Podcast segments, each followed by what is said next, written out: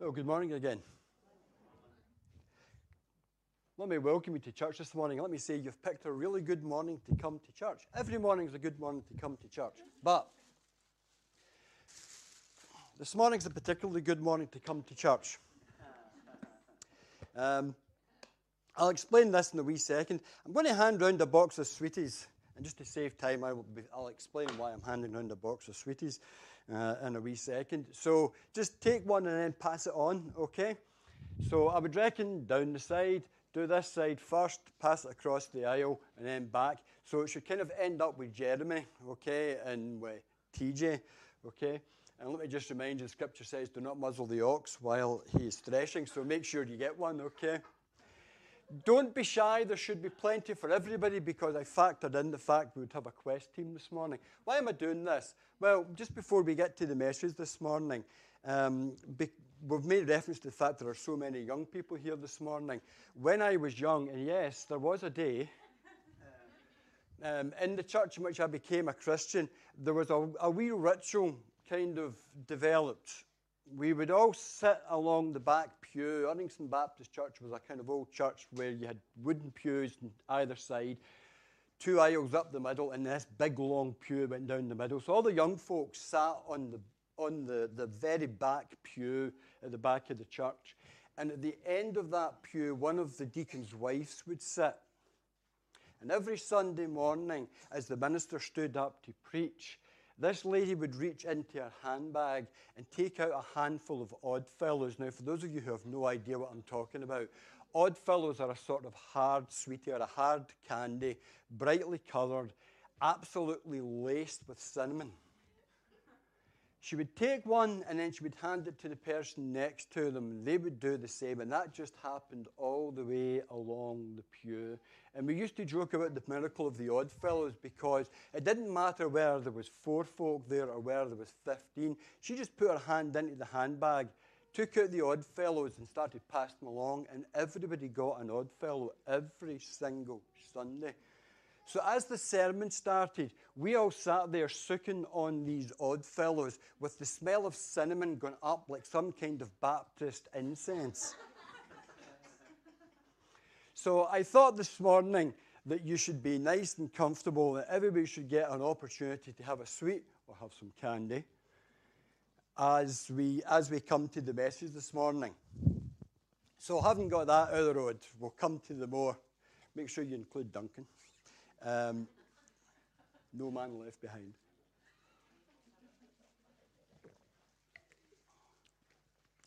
The rustle of papers. There's a song that says, I hear the sound of rustling, but that's a different song, isn't it? Yes. Okay. So this morning we are continuing our series um, in Ephesians uh, which Mark started um, last week. Uh, Mark started with just the, the first two verses, the introduction. This week, I'm going to be looking at the next four verses. So, we're going to be looking at Ephesians chapter 1, verses 3 to 6. Now, what I am going to do, though, this morning is I'm going to read a bit more than that. I'm going to read verses 3 through to 14, just to give the verses that I am going to speak about a wee bit of context. So, Ephesians, although we're looking at Ephesians chapter 1, 3 to 6, we're going to read 3 through to 14. So, let's read it together. Blessed is the God and Father of our Lord Jesus Christ, who has blessed us with every spiritual blessing in the heavens in Christ. For he chose us before the foundation of the world to be holy and blameless in love before Him. He predestined us to be adopted as sons through Jesus Christ for Himself, according to the good pleasure of His will, to the praise of His glorious grace that He lavished on us in the Beloved One. In Him, we have redemption through His bload the forgiveness of our trespasses according to the riches of his grace that the whole that he richly poured out on us with all wisdom and understanding. He made known to us the mystery of His will according to the good pleasure that He purposed in Christ as a plan for the right time to bring everything together in Christ, both things in heaven and things on earth in Him. In Him, we have also received an inheritance because we were predestined according to the plan of the one who works out everything in agreement with the purpose of his will, so that we who had already put our hope in Christ might bring praise to his glory. In him you were also sealed with the promised Holy Spirit when you heard the word of truth, the gospel of your salvation, when you believed. The Holy Spirit is the down payment of our inheritance until the redemption of the possession to the praise of His glory. Amen. Let's pray. Heavenly Father, we thank you for these words. We pray that we would catch some of the sense of awe and wonder uh, that Paul has in these words as we think about what God the Father has done for us through his Son, Jesus Christ. And we pray now that the Holy Spirit would come, that He would do His work, which is to reveal all truth to us and to lead us into all righteousness. We pray, Heavenly Father, that as we spend this time unpacking your word, that your word would be living and active and powerful. That your word, while it might challenge us, we pray that it would strengthen us, that it would encourage us, and we pray most of all that it would change us that we would be a people who don't just read your word, that we wouldn't just be hearers of the word, but Scripture says that we would be doers of the word also, Heavenly Father. We pray that having read your written word, we pray that we would see the glory of God's word, the Logos, and we pray that we would be a people who put your word into practice. In Jesus' name, Amen.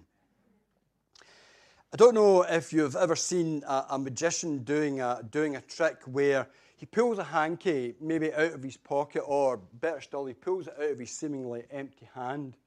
And as he pulls that hanky out of pocket or hanky, there's another hanky tied to it. And he pulls that, and there's another hanky tied to that. And he just keeps going. And so you suddenly end up with this big stream of what seems like a never ending bunch of, of hankies when Paul starts this letter having introduced himself and having introduced his leaders and giving them his customary um, greeting of grace and peace, Paul's opening sentence Blessed is the God and Father of our Lord Jesus Christ, who has blessed us with every spiritual blessings in the heavens in Christ. That opening sentence becomes just the start of this entire letter that Paul is beginning to, to unpack and help us to understand exactly what has God the Father done for us in Christ and through the Holy Spirit. And as he thinks about it, it's just like suddenly he's just triggered, and there's just this flow of praise and thanksgiving as he thinks about. it. He just said, you know, may grace and peace be with you in the Lord Jesus Christ. And suddenly, out of that, there's just this stream of consciousness as he suddenly is just lost in praise and wonder and thanksgiving in what God has done for us. Perhaps a better illustration than the one I started with, with the, uh, with the idea of the, the magician and the never ending hankies.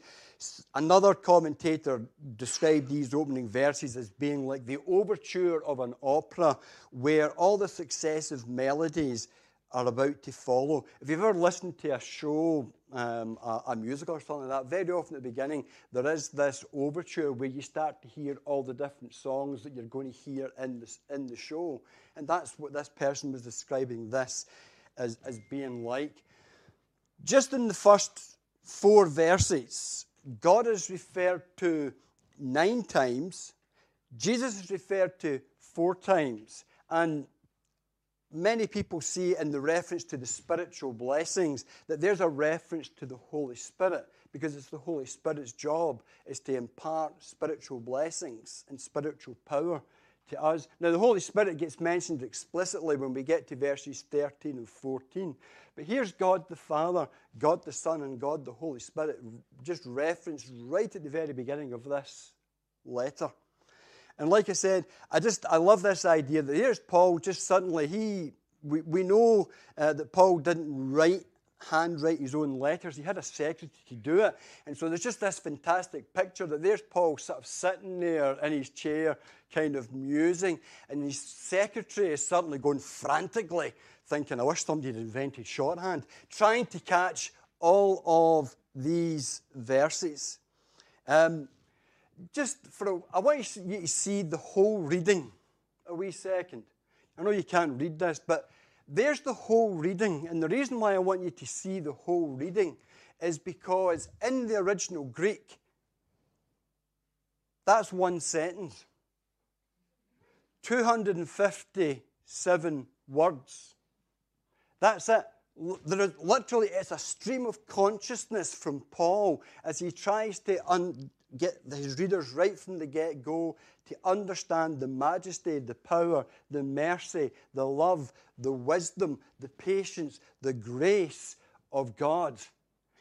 No wonder our English translations struggle to, to translate and to punctuate this. It is, it's actually the second longest verse in the Bible. The first one is one of the genealogies, but that is just one sentence.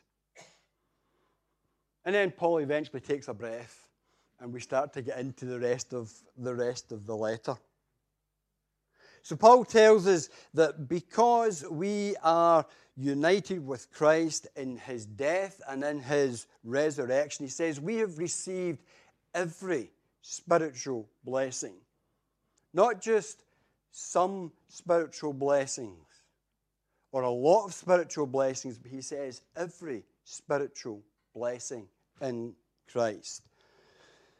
And he wants to emphasize that there's spiritual blessings under the Old Testament, in the Old Testament, when God was dealing with the people of Israel.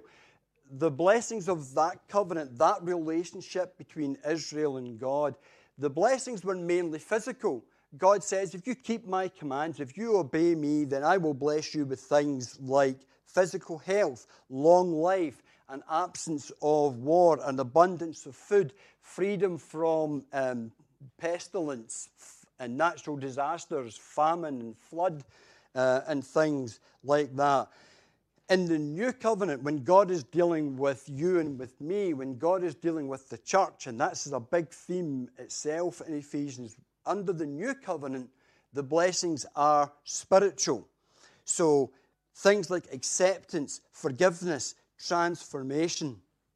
And as I said, as Paul reflects on those spiritual blessings, blessings that he will expand in his letter, the first blessing that comes to mind is what the, the idea of the fact that you and I, as Christians, are chosen by God. That you and I do not become a Christian by accident or by a win, but because God has chosen you. And for some of you this morning, that's really important for you to hear. Because some people are told that they're not wanted. Some people are told they're not needed. Some people are told that they are useless, that they will never amount to anything. And you need to know this morning that's not how God sees you that you are so important, you mattered so much to God that God chose you. Now, this idea of being chosen, which is in verses 4 and 5, I think we've got that on the screen, says, He chose us in Him before the foundation of the world to be holy and blameless and loved before Him. He predestined us to be adopted as sons through Jesus Christ for Himself according to the good pleasure of his will. So, theologians, preachers, um, when we talk about God choosing people, we use the word election, and I know this morning I'm going to be careless and I'm going to swap backwards and forwards between those two terms. So every time I talk about being chosen or every time I talk about election, it's the same, it's the same thing. In the news just now, both here at home and in the States, there's a lot of talk about elections. You know, we, we have elections all the time for different things. When you have an election, you're choosing someone, you're choosing a candidate. You might be choosing a councillor, you might be choosing an MP, you might be choosing someone for the House of Representatives or the Senate. In the States, you choose a president. We end up with a prime minister.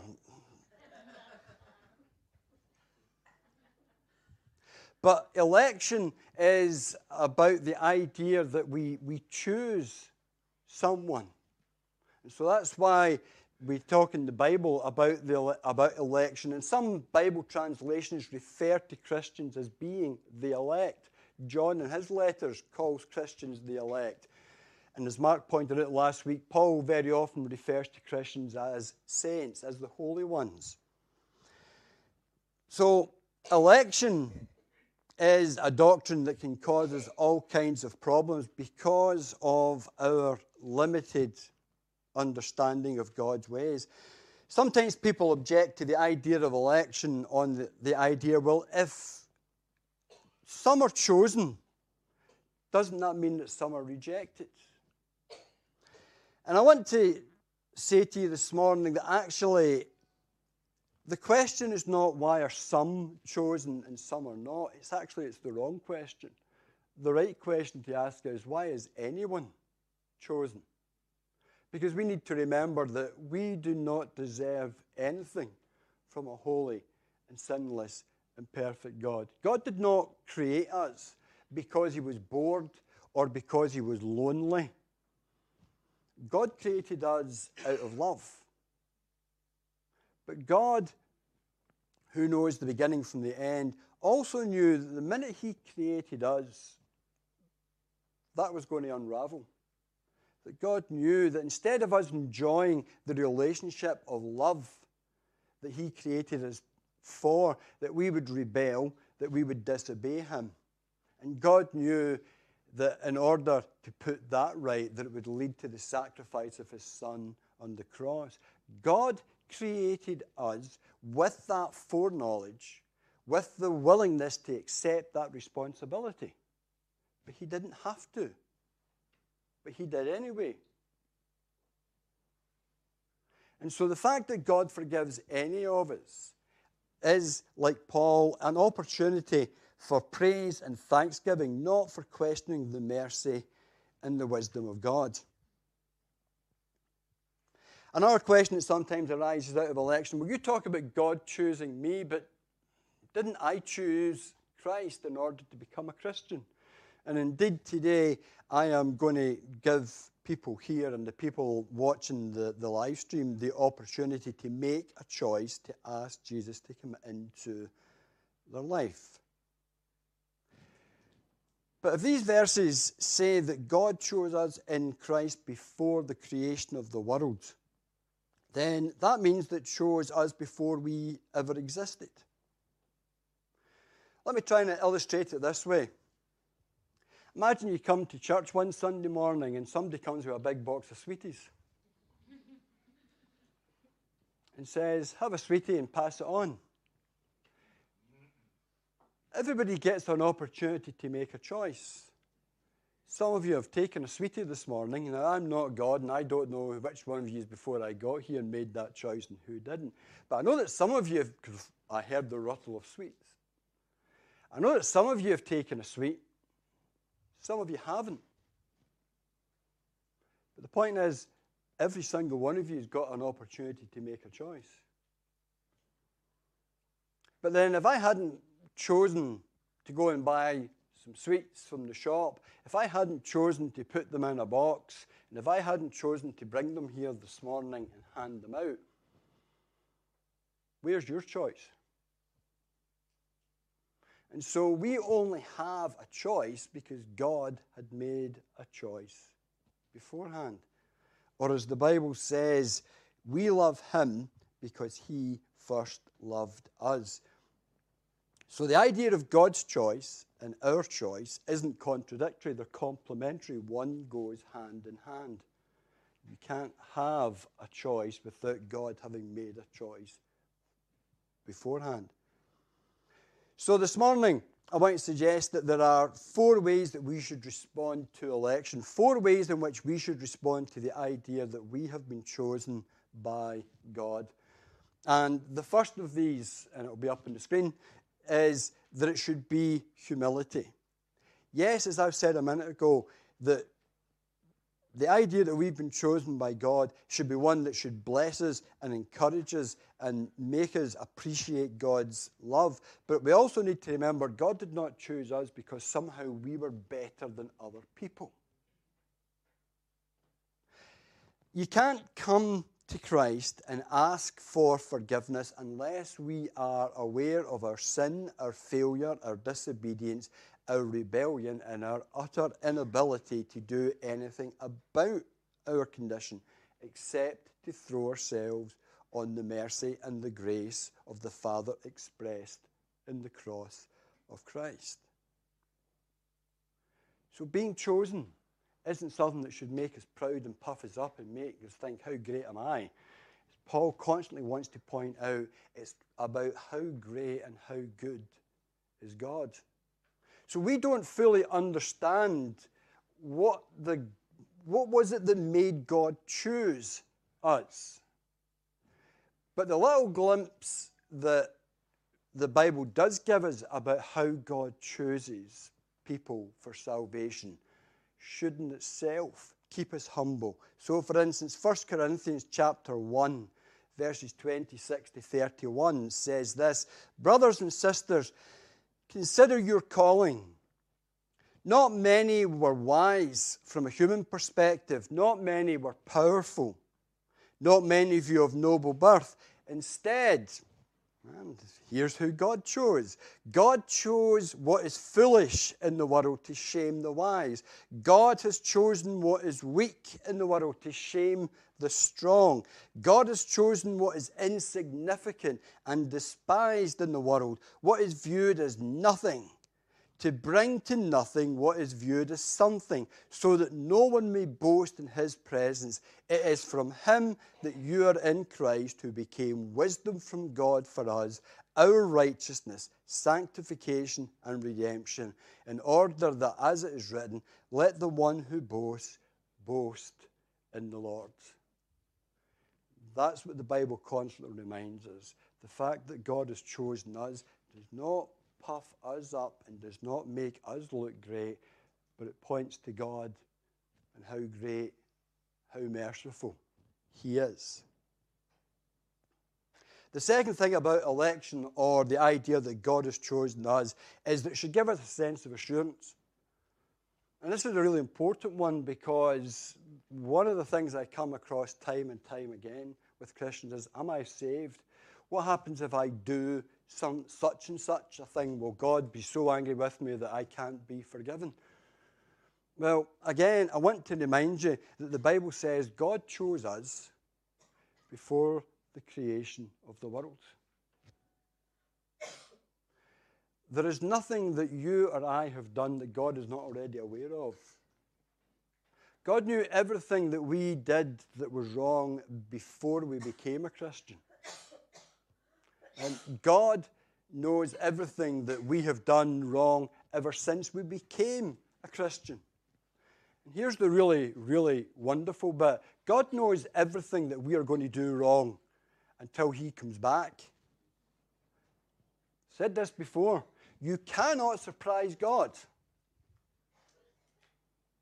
You cannot do something and God would look at you and go, I did not think that Andrew McBride was that kind of person. There are times when I have done things and I did not think I was that person. And that's when I need to remember well, God knew that, even when I didn't.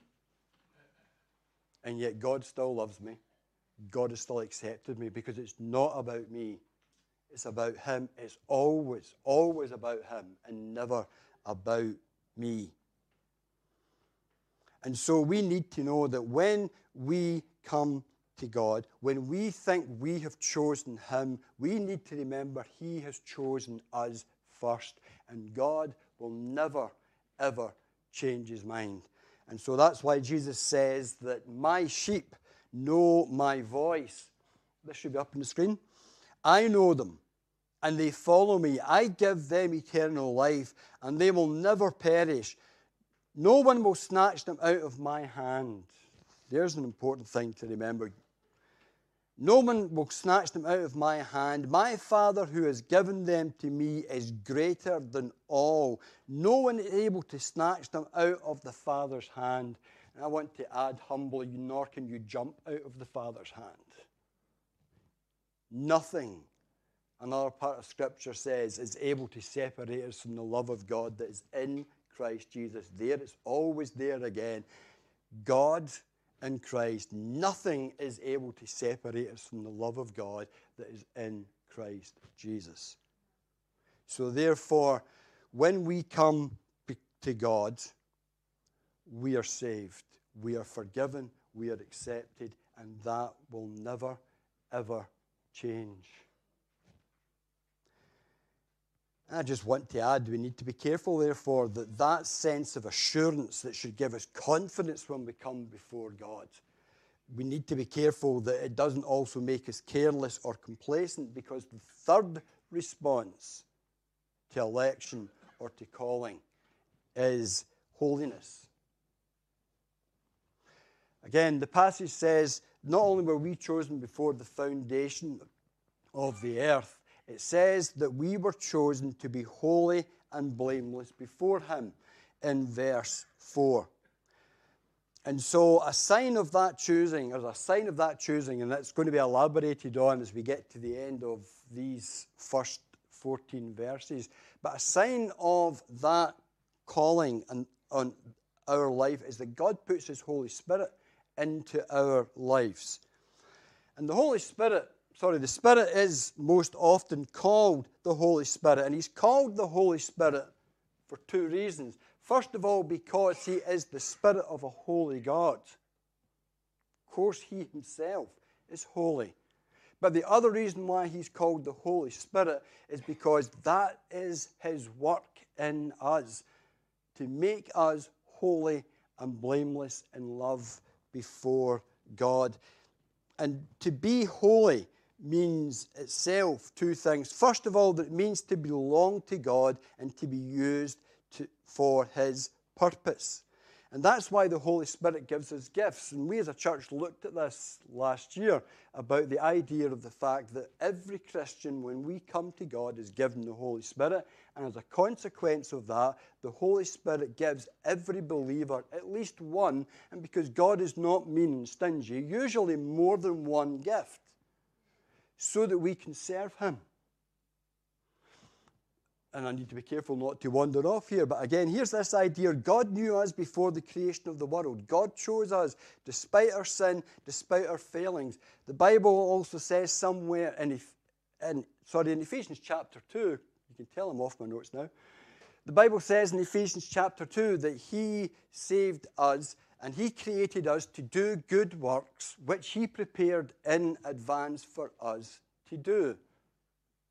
So God called us, and as I said before, God didn't think, that's it, fine, I've got Andrew McBride, what am I going to do with him? Well, I think I'll make him useful for doing audiovisual stuff. Uh, I think I'll give him a gift of helping people. I'm a bit short of preachers, I might give him the gift of preaching. That's not how it works. God has given us particular gifts because He has a plan and a purpose for us to fulfill. It's not just that we are filling in for someone else or we are here to make up numbers. But again, God has called us and chosen us because He has a plan and a purpose for us to fulfill and to do. And that's one of the great things about the Christian life is we have a lifetime to discover what that is and what those gifts are. We have a team of young people here today, and that's what they are doing. They're exploring the gifts that God has given them. They're finding out what those gifts are and how to use them. And they and you, if you're not already aware of it, will find that as you go through life, sometimes you discover gifts that you didn't know you had or maybe you didn't actually have until that point in time. I'm not sure about this anymore. But I do know that there are, as we go through life, God uses for different purposes in different situations and different circumstances. And as those circumstances and situations change, sometimes the gifts that God gives us change. And new ones appear, and one ones perhaps become less prominent and less important or less used in our life. And that's one of the joys is the constant change and transformation of our lives as we go through our walk with God. So the Holy Spirit makes us holy. Sorry, the Holy Spirit gives us gifts in order to make us useful to God and to serve Him and to serve in His name. The second thing the Holy Spirit does is make us holy, which means to be free from sin, from evil, from deceit, just like God Himself. And that's the reason why the Holy Spirit grows his fruit in us love, joy, peace, patience, gentleness, goodness, kindness. I should write these things down, not do this off the top of my head.